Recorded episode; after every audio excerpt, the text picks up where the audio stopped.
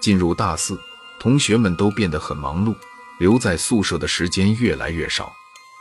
黄小小看看腕上的表，还不到晚上九点，几个室友来电话说晚上十一点才能回来，时间还来得及。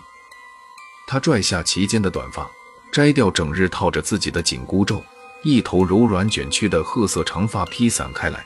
镜子中俊秀非凡的脸上抹出一个好看且上扬的弧形嘴角。小爱回寝室去听课笔记，望着小小挂在床头的黑色发套，听着浴室里哗啦啦的水声，小爱迷惑不解，怎么个情况？难道他是一个大秃瓢不成？小爱蹑手蹑脚地把浴室的门推开了一条缝，小小侧面对着浴室的门站在花洒下面，湿漉漉的褐色长发粘贴在胸前。耳朵的位置是直立的黄色凸起，细看之下，分明是只黄色的耳朵，细细的绒毛在水的冲洗下妥帖的贴在耳廓上，像极了《西游记》中山妖的造型。啊的一声急促而短暂，小艾倒了下来，头在浴室，脚在外面，上衣瞬间被水浸湿。小小没想到小艾提前回来，也没想到自己竟然把他吓晕，伸手抱起小艾。给他换好衣服，盖好被子，愣愣地注视良久，不知道该怎么处理这件事情。小艾悠悠地醒了过来，看到小小一如往常地坐在他的床边，自己的手被紧紧地握在小小的手里，小艾紧张的就快崩溃了，结结巴巴地说：“你、你、你到底是怎么回事？你不会想要了我的命吧？求求你，毕竟咱俩姐妹一场啊！”看着小爱惊恐无助的表情，小小的心有些刺痛。他温言软语地安慰着受到惊吓的小爱：“说什么呢？咱们是好姐妹，一直都不会变，我不会伤害你的，放心。可是我看到你，你是什么人啊？怎么会这样？哎，这可说来话长，你一定要给我保密，否则我们这好姐妹可就做不成了。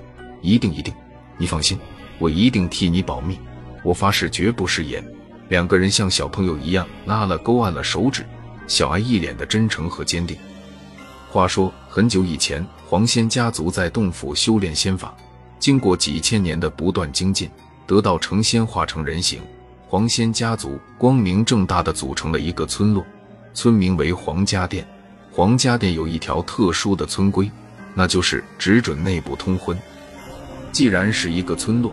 就少不了和外界有些许联系，有个别的青年男女和其他村的凡间男女互生爱慕，私定终身，更有甚者还育有了子女。这做法触犯了当日黄仙族长的誓约，更违反了天地制定的仙和人不能通婚的基本原则，自然也会受到惩罚。惩罚的结果就是仙和人通婚所生子女都无法进化完全，男孩留有长长的黄色尾巴。女孩留有毛茸茸的黄色耳朵，无论修行多高，都无法抹去这个印记。天帝在当时一段时间内，经常接到凡间的投诉，说这些有着俊美容颜和高超法力的黄仙显财露富，妖媚惑人，常常搅得附近居民不得安生。有些地仙也提供了佐证。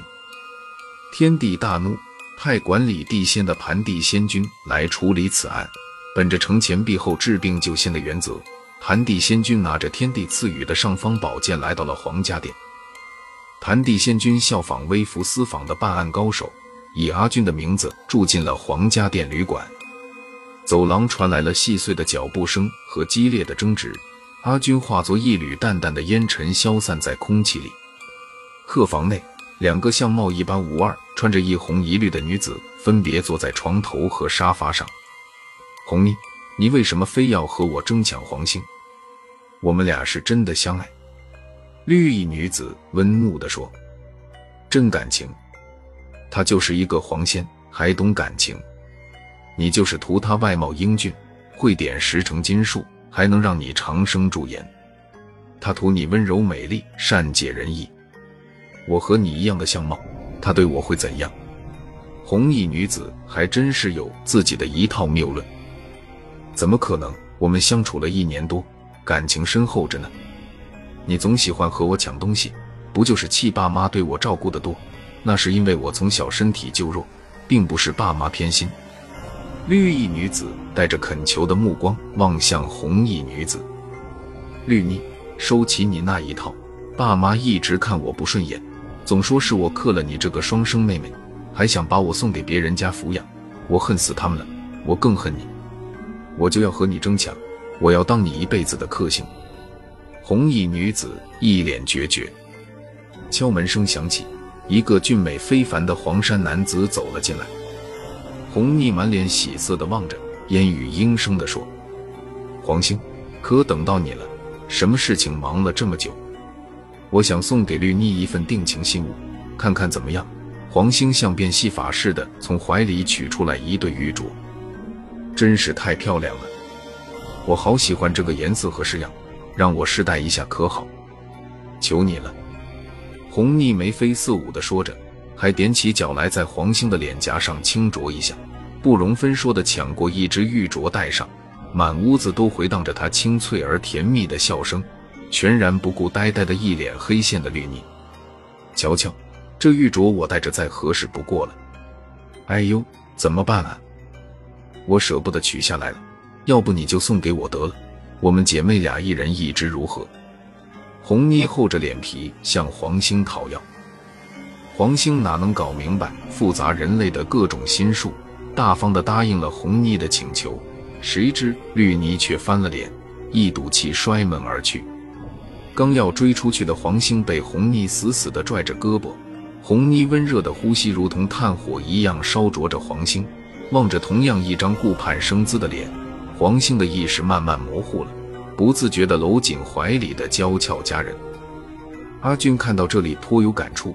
大凡修行的地仙都会点石成金的法术，没想到这法术助长了某些人类的贪念。尽管地仙聪明睿智，怀长生不老之能，可却缺少人类细腻绵长、忠贞不渝的感情，怪不得凡人屡屡投诉不停。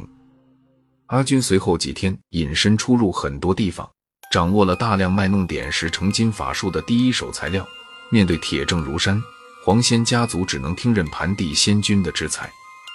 经请示天帝同意，本着宽严相济的原则，黄家店违犯天条，证据确凿，判决如下：黄家店村每天只有子丑两个时辰可以真面目示人，其他时间一律在结界内生存。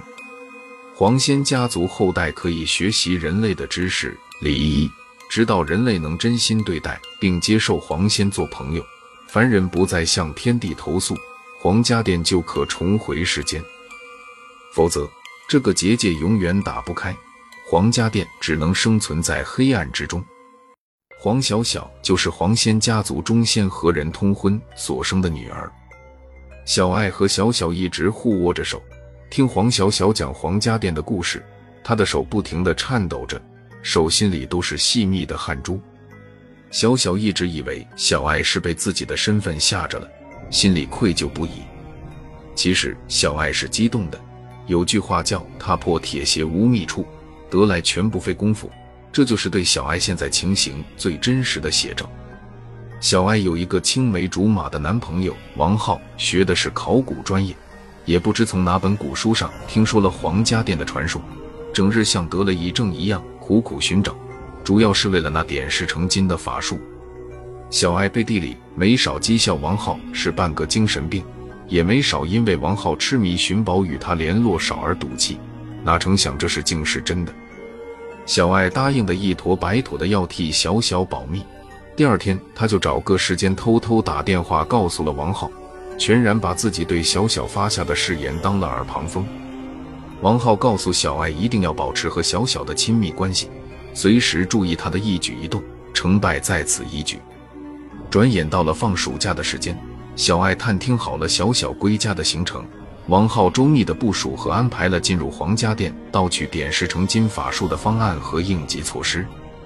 小小午夜时分，踏着月色行走在清冷的山路上，眼睛的余光瞟到身后不远不近跟着自己的两个人，无论自己走得快还是慢，身后两个人一直和自己保持着相对稳定的距离。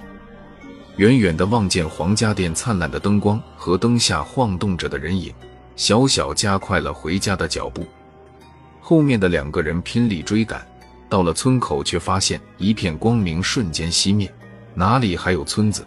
分明就是一座坚硬的石头山。小小难过的转过了头，望着结界外站着的小艾和她的男朋友，望着远处汽车上整齐的装备和人影，一滴泪划过脸颊，落在温热的胸口。孩子，别难过，这就是人心。幸亏你没把秘密完全告诉他，否则你还看不清他的真面目。老族长叹息着说：“小小和小艾说了皇家殿的秘密。”但没有说皇家殿的结界会根据来人的心理随时启动，对那些心中揣着恶意和谎言的人类，结界会自动将他们拒之门外。小小也没有告诉小艾，皇家殿只要能迎进村里一百名真诚相待的人类，天帝就会收回皇家殿的结界，还会免除对新人通婚所生子女的惩罚。这都是第五十九个了，怎么一个真诚的人都没让我碰到呢？小小一脸的无奈，别急嘛，总会碰到的。世上还是好人多。老族长目光坚定，信心满满的说。小小摸了摸自己毛茸茸的耳朵，重重的点了点头。